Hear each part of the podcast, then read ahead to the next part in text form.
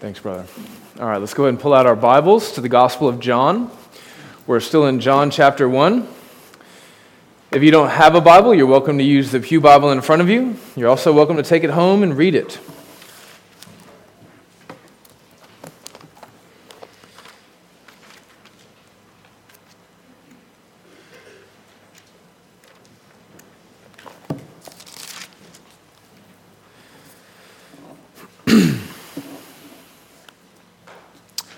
When we think about stories, we tend to think about the basic three part structure of a story. We think about beginning, middle, and end. But some stories actually have two beginnings. The first beginning of a story is often referred to as the prologue.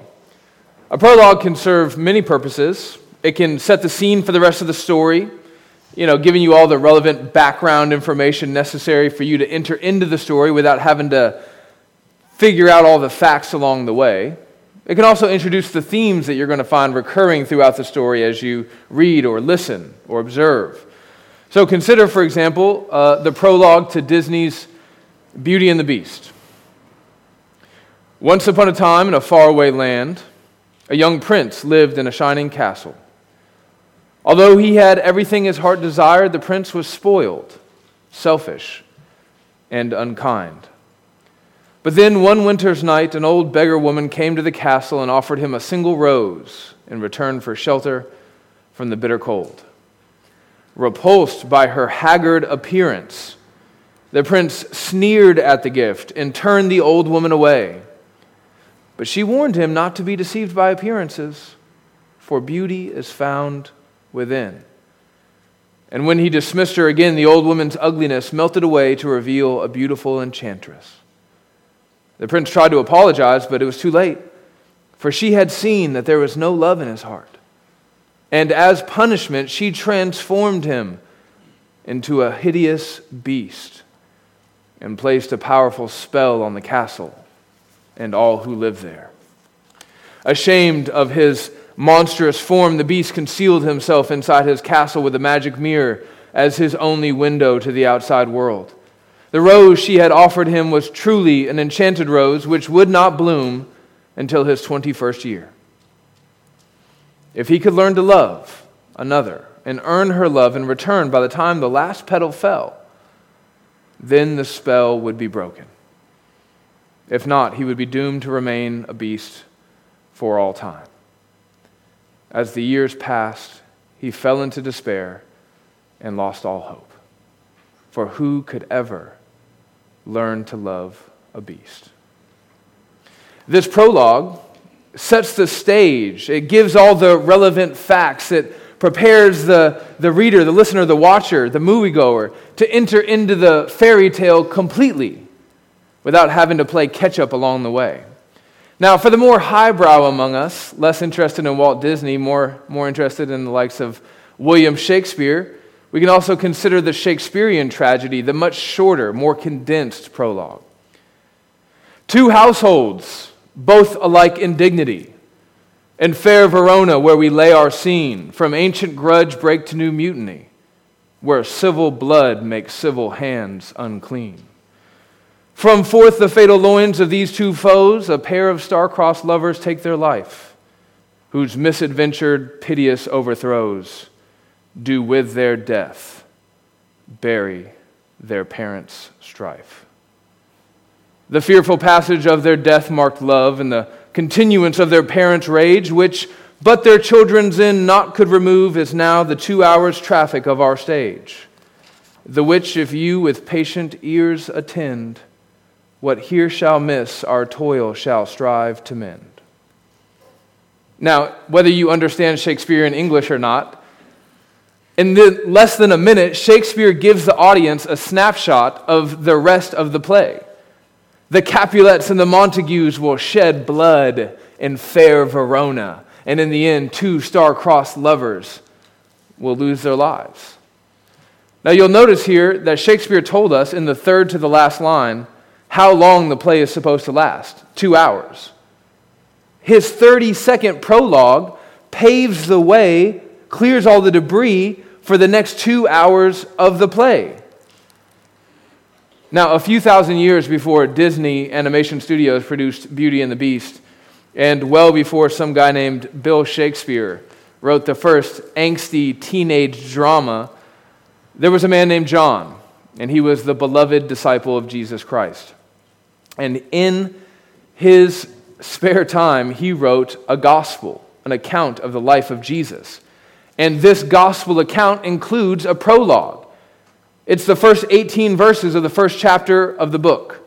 And in these first 18 verses, John prepares us for the next 21 chapters where, where we will explore the person and work of Jesus Christ. Now, the last four verses of the prologue are what we're going to be in this morning, John 14 through 18. And in these four verses, John gives us three themes that will, will recur throughout the rest of the gospel. Here they are it's Jesus as the revealer of God, the theme of grace and truth, and the theme of the deity of Christ. Now, those may sound like the three points of this morning's sermon. They are not. I'm not going to give you points in this morning's sermon, and I'm going to tell you why. I want us to use this last sermon in John's prologue to help you practice the art of recognizing themes in the text, even when they're not explicitly pointed out to you. You know, wouldn't it be great if John would have given us a gospel that was color coded? You know, every time the deity of Christ popped up, it was in blue, and so you could always, you know, it's like John wrote it with a, a pen in one hand and a highlighter in the other. And, you know, anytime John says something about how Jesus reveals the Father, that was highlighted in pink. And we could just go through the whole gospel and see all those themes and how they're interrelated. That would be great. But he didn't do that. And so, as you read the gospel, you need to be able to recognize these themes that are coming up over and over again. And we're going to spend our sermon, our last sermon in the prologue, practicing doing that. So, pay attention to these themes in this morning's text. For now, let me pray, and then we will jump into the text itself. Lord God, there are no words. We are overwhelmed by your grace. We are taken aback by your love. Father, we need you this morning. Our hearts are so easily distracted, so quickly discouraged. We, we, we could just be so easily not focusing on you this morning, God. Even as we sit and listen to a sermon about your word, we could be thinking about 10,000 other things. God, we need you to zero us back in. Draw our minds and our hearts back to Jesus. Flame our affections for him even now. Help us to be good listeners. Help us to be faithful stewards of this word that we are about to receive from you. We pray this in your Son's name. Amen. Now, in our last sermon on John chapter 1, verse 14, we talked about a couple of things. We talked about Jesus being the eternal Word and how the Word became flesh. And we said that how in the incarnation, Jesus tabernacled among us. And we said that this image of the tabernacle shows us the heart of God as, as God moves towards sinners in their sin, not away from them in disgust. We also saw how, for those who believe, to see Jesus is to have a uniquely potent vision of the glory of God. But there's one thing that we didn't talk about last week in verse 14, and I wonder if, if you guys noticed. I wonder if some of you thought about asking me about it, but just didn't, didn't bring it up. You thought, ah, he's got a lot on his mind, or it was such a rich sermon, we couldn't mention everything in the text. But if you go back to John chapter 1 and verse 14, you'll see that there's a phrase we didn't touch on last week. It's in the second half. And just starting right there in the middle of the verse, and we have seen his glory glory as the only Son from the Father. And here's the phrase we didn't touch on full of grace and truth. We didn't talk about that last week. We're going to talk about that this week. And in order to understand what he means there, let's read 14 through 18 and let's get the context, okay? So I'll read aloud, you follow along in your Bibles, starting in verse 14. And the Word became flesh and dwelt among us. And we have seen his glory glory as of the only Son from the Father, full of grace and truth. John bore witness about him and cried out, This was he of whom I said, He who comes after me ranks before me, because he was before me. Uh, pause, little parenthetical note here. On a parenthetical note, we talked about John a little bit last week. We're going to talk him about, about him a little bit more next week. Not going to address 15 very much in this morning's sermon. On to verse 16. For from his fullness we have all received grace upon grace, for the law was given through Moses, grace and truth came through Jesus Christ. No one has ever seen God, the only God, who is at the Father's side. He has made him known. This is God's holy, inspired, inerrant, and infallible word. Amen? So let's, let's zero in on that last little piece of verse 14 that the glory of Christ is full of grace and truth. That's what we're going to be thinking about for the majority of the sermon. So here's the main question that I want us to answer during our time here together. What does it mean that the glory of Jesus, the glory of God, the glory of Jesus, what does it mean that the glory of Jesus is full of grace and truth? Now, to answer that question, we actually need to move out of the book of John and we need to go to an earlier chapter in the story of salvation. We need to actually go back to the scripture that our sister Allison Miller read for us together this morning. So let's, let's turn together back to Exodus chapter 33.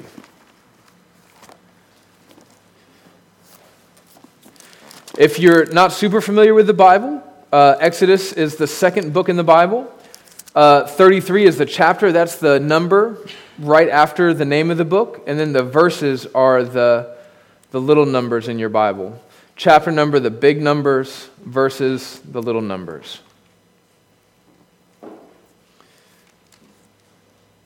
Now, here in Exodus 33, Moses asks Yahweh to be gracious to him and to reveal his glory. You can see that starting in verse 18. Go to chapter 33, verse 18.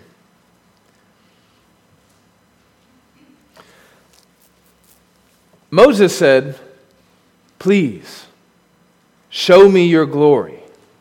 And he said, I will make, and the he here is uh, God. And he said, I will make all my goodness pass before you and will proclaim before you my name, the Lord. And that's Yahweh. And I will be gracious to whom I will be gracious, and I will show mercy on whom I will show mercy. But, he said, you cannot see my face, for man shall not see me and live. So here we see Moses coming to God saying, Hey, show me your glory. Reveal your glory. Show me who you are. I want to see you in all of your fullness and all of your brilliance and all of your majesty. Reveal yourself to me. Moses obviously didn't know what he was asking of God. He didn't understand that he, as a sinner, were he to come into contact with a holy and righteous God in the fullness of his glory, would disintegrate, right? He would be utterly destroyed. But God knows. And so God told him, He said, You cannot see my face, for no one may see me and live. Now, does God have a face? No. God is spirit. So, what's happening here? Well, here we see the idea that the face of God represents the fullness of God's glory. God doesn't have a face. He's using accommodating language. He's trying to help us understand himself in a way that we can understand. So he says, Hey, you know, I have a face and I have a back. And the face represents the fullness of the glory that you want to see that I'm not going to let you see so that you won't be destroyed. But God has a compromise. Look at verse 22. He says, While my glory passes by, I will put you in a cleft of the rock, and I will cover you with my hand until I have passed by. Then I will take away my hand, and you shall see my back, but my face shall not be seen. Okay, obviously, God doesn't have a hand either, right? He doesn't have a back. So, what is he saying here? He's saying that he will allow Moses to perceive a hint, a, a sliver, a, a, faint glimmer of his glory. If the face of God represents the fullness of his glory, then his back represents just a faint image of his glory. He says, That's what I'll show you. And then this finally happens in chapter 34, verse 6. You can just flip over one page. God peels back the curtain ever so slightly. He allows a sliver of the light of his glory to pass in front of Moses, and we read it very anticlimactically, and he passed in front of Moses. But then as you continue to read, uh, I want you to really lock in here, okay? Pay special close attention to the way that the revelation of God's glory is described and depicted in this passage. Listen carefully. The Lord passed before him. Sorry, this is uh, starting in verse 6 of chapter 34. The Lord passed before him and proclaimed, The Lord, the Lord, a God merciful and gracious slow to anger, and abounding in steadfast love and faithfulness, keeping steadfast love for thousands, forgiving iniquity and transgression and sin, but who will by no means clear the guilty, visiting the iniquity of the fathers on the children and the children's children to the third and fourth generation. So, what are we seeing here? In this, in this sliver of revelation of God's glory, what we see as God pulls back the curtain to reveal himself to Moses, what we see is an act of grace and truth. Let's focus on the grace for a minute. You can see that back in chapter 33. When, when Moses first goes to God and he says, Hey, can you reveal your glory to me? And God goes, uh, I can do something like that for you. God offers a rationale to Moses. He says, Yeah, I can do that. Let me tell you why I'm going to do that. And then he explains, he says, I will make my goodness pass before you and will proclaim my name. I will be gracious to whom I will be gracious.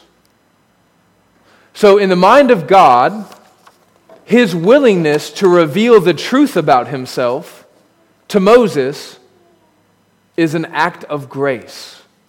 It's something that Moses does not deserve. It's something that he has in no way earned. It's something that is so undeserved of Moses that God almost feels like he has to offer a rationale for it. Why am I going to do this for you, even though you don't deserve it? Because I choose to dispense grace to whomever I please. So I will graciously reveal myself to you. So let's, let's put the pieces together here. The revelation of God's glory to Moses is fundamentally an act of truth telling. God says, I want to see your glory. Excuse me, Moses says, I want to see your glory. And God says, okay, and then tells him truth. He proclaims himself. He says, This is who I am, the Lord, Yahweh. That's my identity. This is what I'm like. And then he goes on and explains what he is like. So, this language of God's glory passing in front of Moses, it is less about what Moses sees with his eyes and more about what he learns concerning the nature of God. Do you guys see that? If God were to come here in this room today and Grant and me were to stand up as the elders of the church and say, Lord, we, we love you, we praise you, we want you to reveal your glory to us, and God would say, Oh, I can't do that, you know, it would destroy you. But here's what I'll do I'll give you just a, a glimmer of, uh, of it. You know, I'll put everybody on this side of the room and I'll cover you with my hand and I'll pass by on that side of the room. When we think about that moment, we think what we would most immediately be struck by is like the brilliance of, of the light of the glory. But that's not what stood out most to Moses. What stood out most to Moses was God's revelation of his nature and character. What might stand out most to you if that were to happen in this room is that as God's glory passed by you, you would understand God more than you did before. And then, of course, this act of revelation, as we've already said, is an act of grace. So the content of the revelation of God's glory is truth. The act of the revelation of God's glory is grace. Now let's go back to John's gospel. What does it mean in John chapter 1, verse 14, when John says that the glory of Jesus is full of grace and truth? Well, it means exactly what we see here in Exodus. It means that when God reveals his glory, it's fundamentally an act of grace and truth. But there is one difference between Exodus 33 and John chapter 1, and it's a pretty big difference. In Jesus, in the glory of Jesus, the glory of God is no longer a sliver of light barely passing through a crack under a door. This morning I went to go to the bathroom and the lights were kind of all off in the church. And uh, it was, I was one of the first people here, and as I was walking up, I saw that like the light was on. How did I see that the light was on? Well, I could just barely see it under the crack of the men's restroom. That's kind of what it was like to perceive the glory of God there on the mountain with Moses as he received the law. That's not what it's like to perceive the glory of Jesus. In Jesus, the glory of God that we can perceive in his person is no longer God showing us his back and covering our eyes with his hand. In Jesus,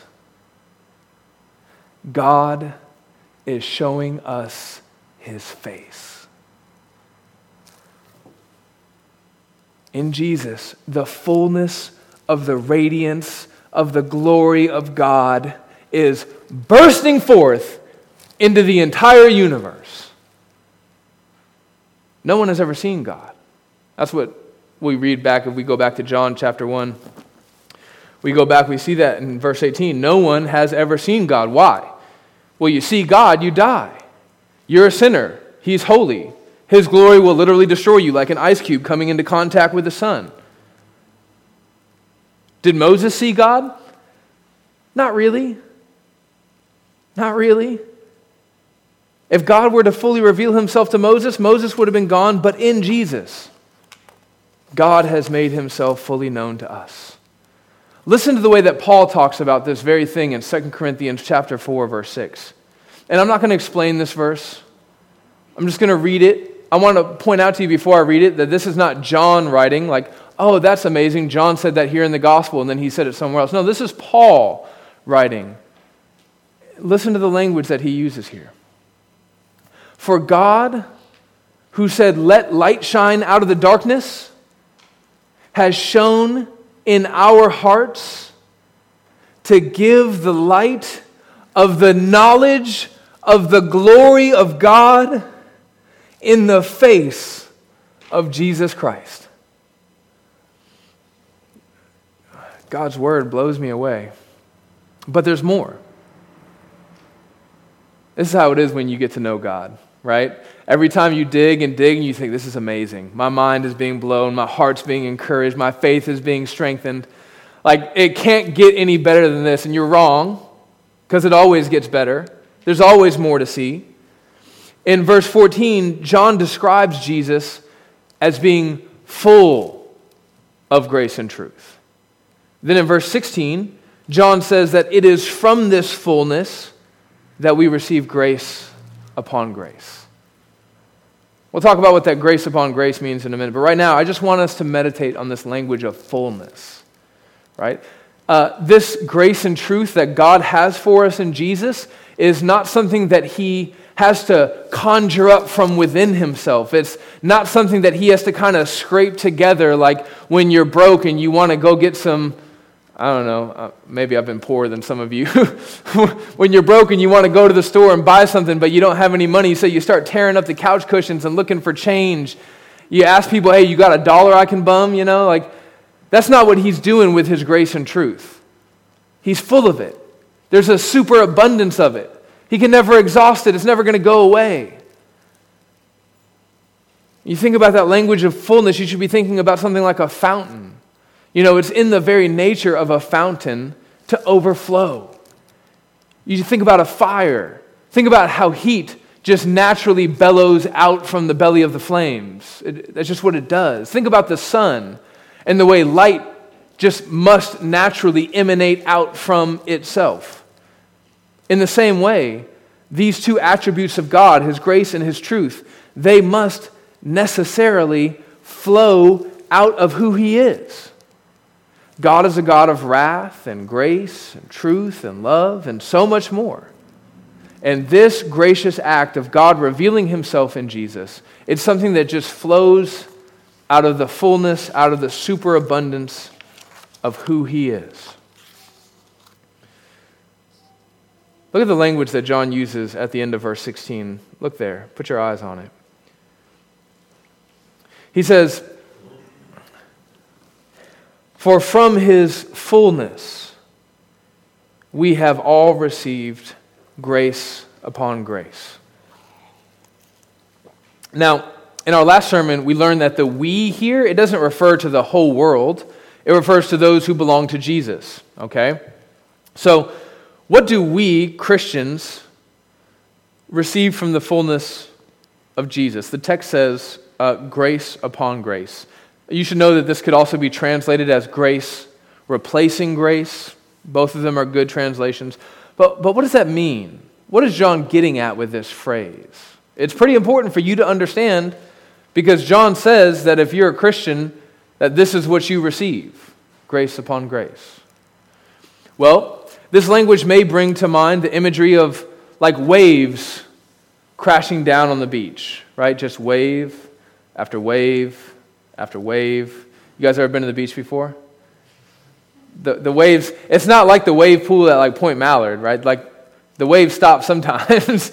at the beach, the waves never stop, right? That, that, that could be one way you think about what John is saying here. Just God's grace just is just constantly pounding down on us. It, it never runs out. The fountain never goes dry. The supply of God's grace, it never runs low. He, he never gets on E. He never scrapes the bottom of the barrel. He never has to refill. And that's true. That's not really what John is trying to say here, though. He's actually making a, a more precise theological point. So, the meaning of verse 16 is really connected pretty intricately to what John says in verse 17. So let's look there. He says, For the law was given through Moses, grace and truth came through Jesus Christ. Now, immediately when you see the law being given to Moses, your mind should be drawn back to the text that we just pulled from, Exodus 33. That, that whole situation where God asked us, where Moses asked to see the glory of God, that was when he received the Ten Commandments. That was when he received the law of God on Mount Sinai. Now, this is a bit of a complicated text, verse 17. Uh, and it's, it's one that is often misunderstood, and rightfully so. You can come to it uh, and, and make an easy mistake. A lot of Christians, when they come to this text, they read it like this Moses and the law, bad. Jesus, grace and truth, good, right? They think that that's really what, what John is saying here. Moses gave us the law. As Christians who are under grace, we're like, ooh, the law, you know, rules and uh, gross. The law is powerless to save, says Galatians, right? Mm, don't like that very much. And then Jesus, grace, yay, right? It's, it's yeah, very Parks and Rec. Can we do this? No? Oh, so sorry. But that's not what John is saying here. He's not saying the law is bad. Uh, without doing a big, long explanation as to why he's not saying that, let me just tell you that no Jewish Christian, and really no Jew, would have ever understood God's law to be bad. They would have understood God's law to be a positive good, a gracious gift from God wherein he reveals his character to his people, wherein he, he teaches them how they should live and how they should love with one, one another and how they should be holy, right? Parents, even though sometimes your kids think that your law is bad, you know that your law isn't bad. And the older your kids get, the more they come to understand oh, it wasn't bad. My parents were just trying to lead me and to love me and to, you know, all those good things. And yeah, uh, no Jew would have thought the law was bad, and certainly not John coming as a Jew out of that background from his Jewish rabbi, Jesus. That just, it, it's not a category that they would have had. Okay, well, well, then what is John saying? What is the point? If it's not Moses and the law bad, Jesus, grace and truth good, well, that's where you have to understand the phrase grace upon grace. or grace replacing grace. What John is saying is this, okay? So if you kind of got lost there, here's your, here's your opportunity to reorient yourself, okay? Lock in right here. The law was a grace. The law was good. It was a grace to God's people. But there was another grace, an even better grace still to come. And that was the grace of Jesus.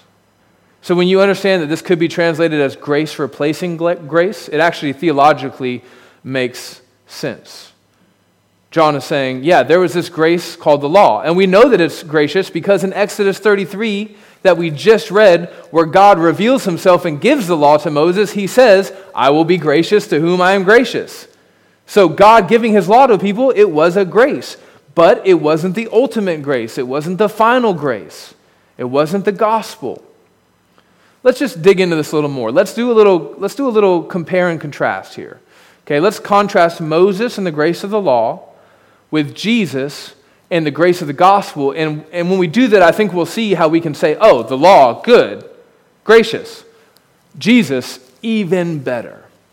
So we can start by considering the fact that Moses revealed the law, but Jesus revealed the author of the law, God Himself.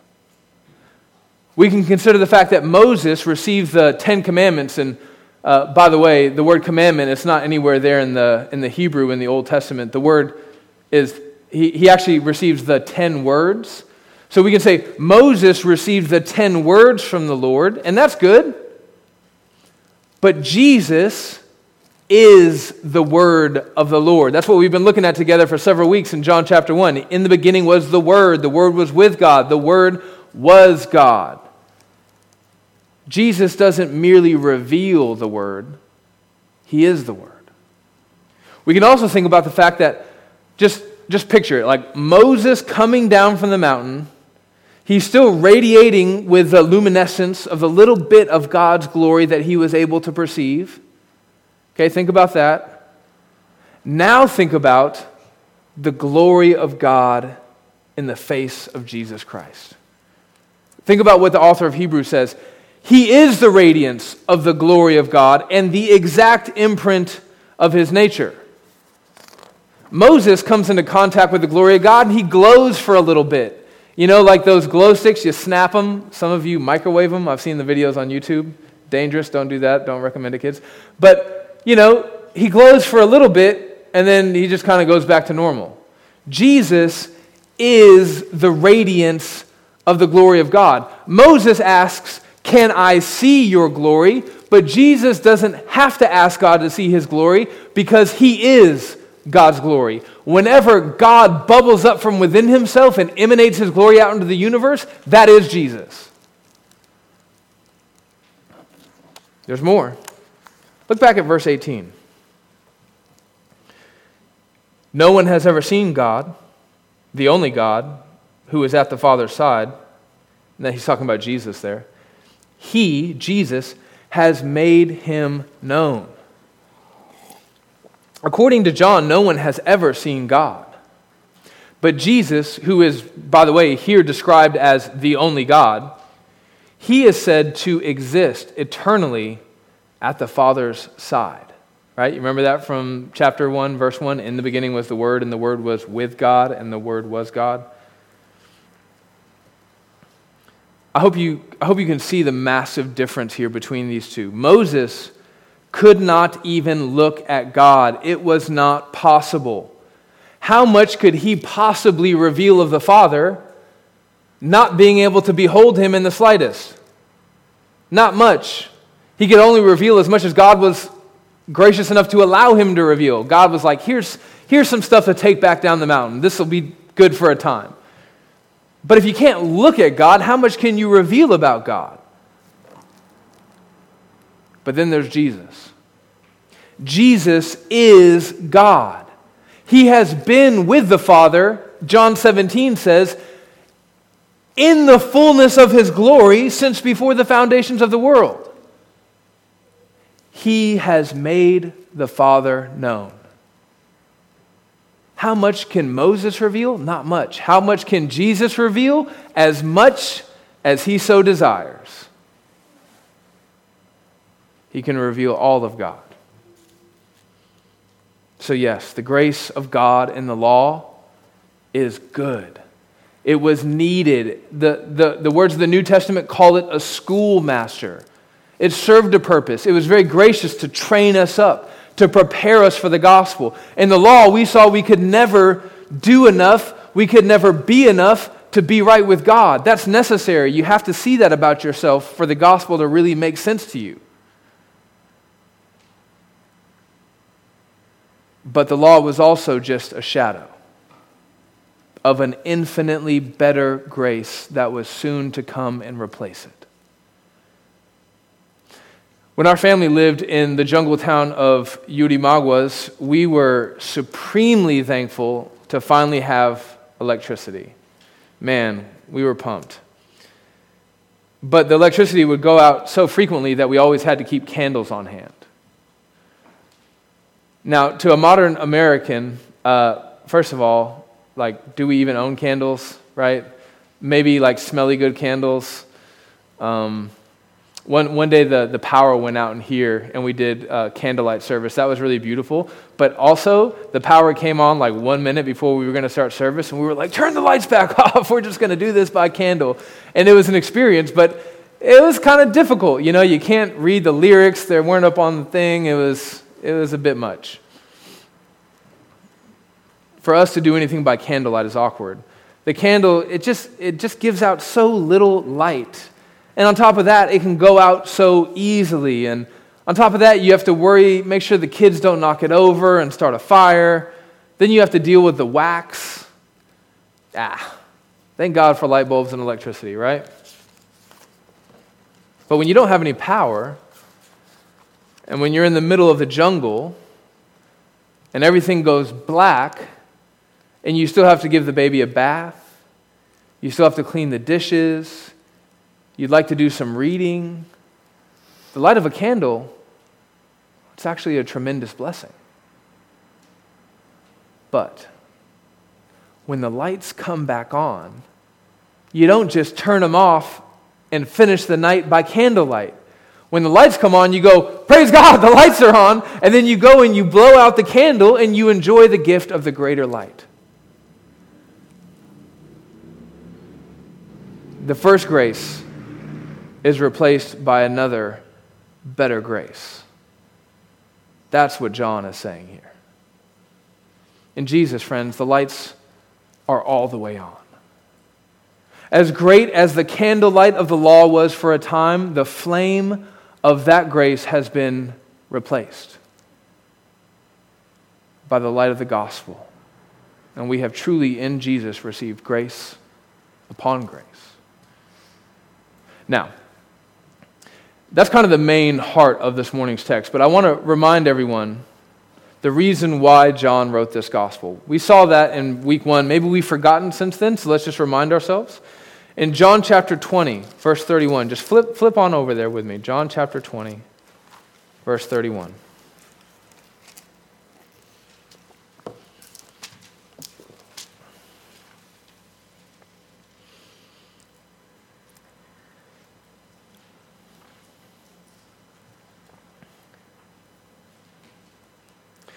But these are written so that you may believe that Jesus is the Christ, the Son of God, and that by believing you may have life in his name. That's the point of John's gospel. When John sat down to write this gospel, he didn't do it to like exercise his literary muscles, you know. He didn't do it just because he had a lot of extra free time on his hands and he thought, oh, well, while I'm here on the island of Patmos, you know, might as well, you know, make the best use of my time. He did it because he understood the reality of the gospel.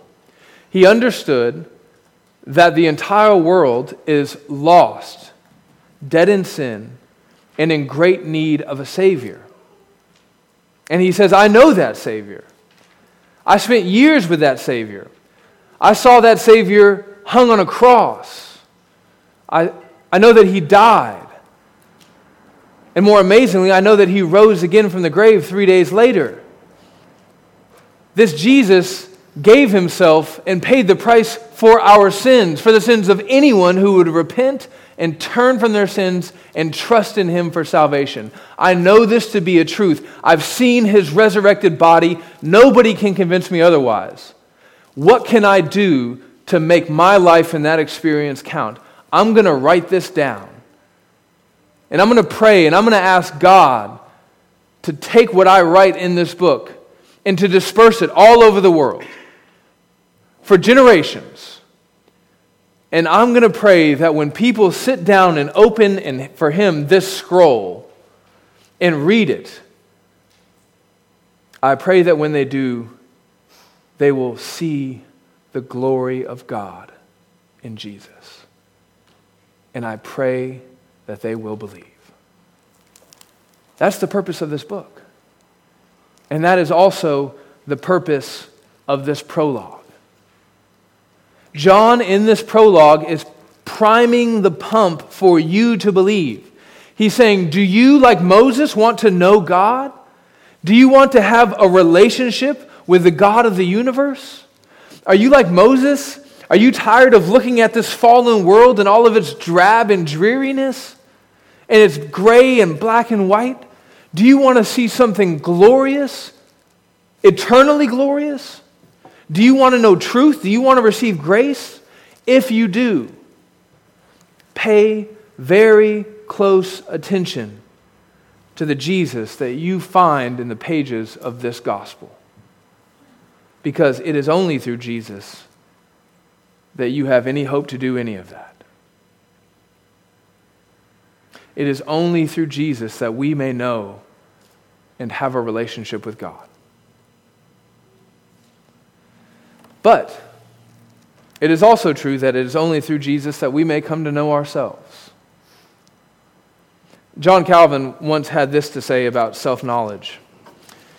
He said, Man never attains to a true knowledge of himself until he has previously contemplated the face of God and come down after such contemplation to look into himself. What Calvin is saying here is that we can only really, truly know ourselves when we come to know the one who created us. But sin prevents that. Sin prevents us from knowing God as we ought, and when we can't know God, then we can't know ourselves. But in Jesus, God is revealed with pristine clarity. And when we look into Jesus, as we behold the gospel, we can finally begin to see ourselves as we truly are. And man, is that hard. The gospel is just this great jumble of complicated truths that uh, don't immediately make sense to us, but yet hold together with extreme cohesion. One pastor is very fond of saying things uh, saying something that I think is uh, so profoundly true. I want every member of this church to believe it and to understand it. The gospel says that we are more loved and valuable than we could ever possibly imagine, but we are also more sinful than we know. And when you look into the gospel, you see both of those things. Now, in America, it's not hard for us to look into the gospel and see that we're loved, to see that we're valuable, to see that we have image and dignity and worth, that's not hard for us to believe. Oh, yeah, we got dignity. We're Americans. Amen. Fourth of July. But when you look into the gospel and you see the bad part of yourself there, I'm not talking about warts and skin tags. I'm talking about a fundamental spiritual deformity. How do you respond? Have you even seen that? Have you looked close enough into the gospel? Have you looked deeply enough into the face of Jesus in the gospel to see that about yourself? If you haven't, friends, I wonder if you've actually been looking at Jesus at all. I wonder if it's the gospel that you've been peering into or something else masquerading as the gospel. I wonder if it's the God of the Bible that you've been looking at or merely an idol of your own creation that just reaffirms everything that you already think about yourself? That is good.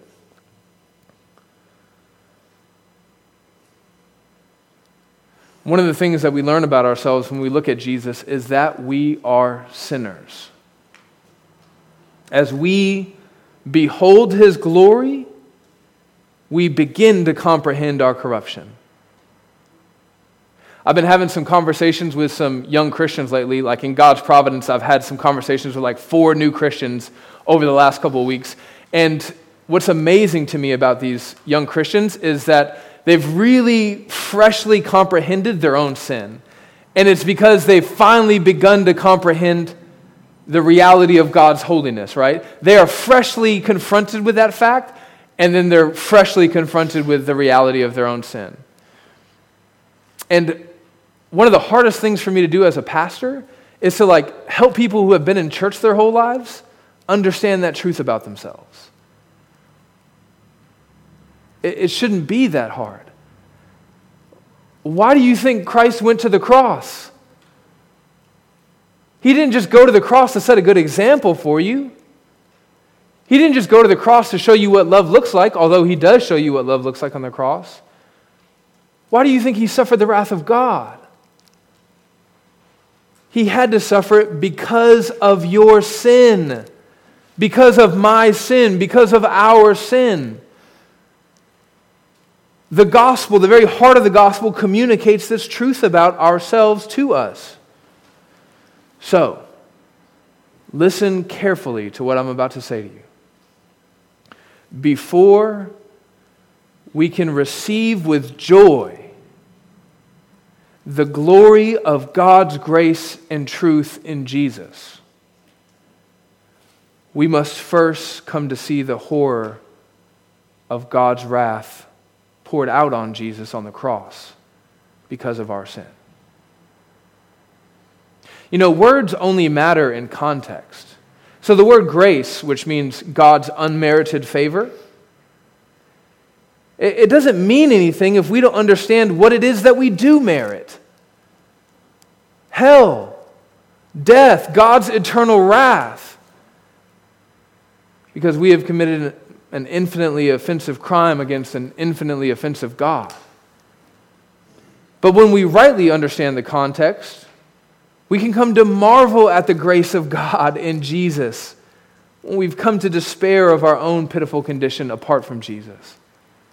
So, as we prepare to encounter Jesus in the next 21 chapters of John, I want for you more than anything in the whole world to encounter that grace, that truth of God. I want you to receive all that Jesus has for you.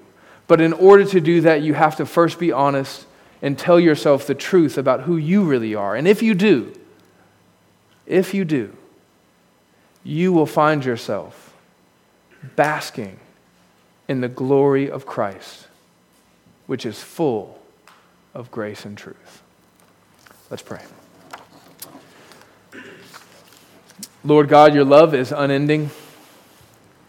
Your grace is super abundant. Your, your truth is life giving, it sets us free. Lord God, our prayer this morning is that after we have sung these truths and prayed these truths and, and received these truths from your word, that we will leave here freer than we were when we came in because of what you have done for us. Lord, for those who are here this morning who may not know you, God, would you please reveal yourself to them?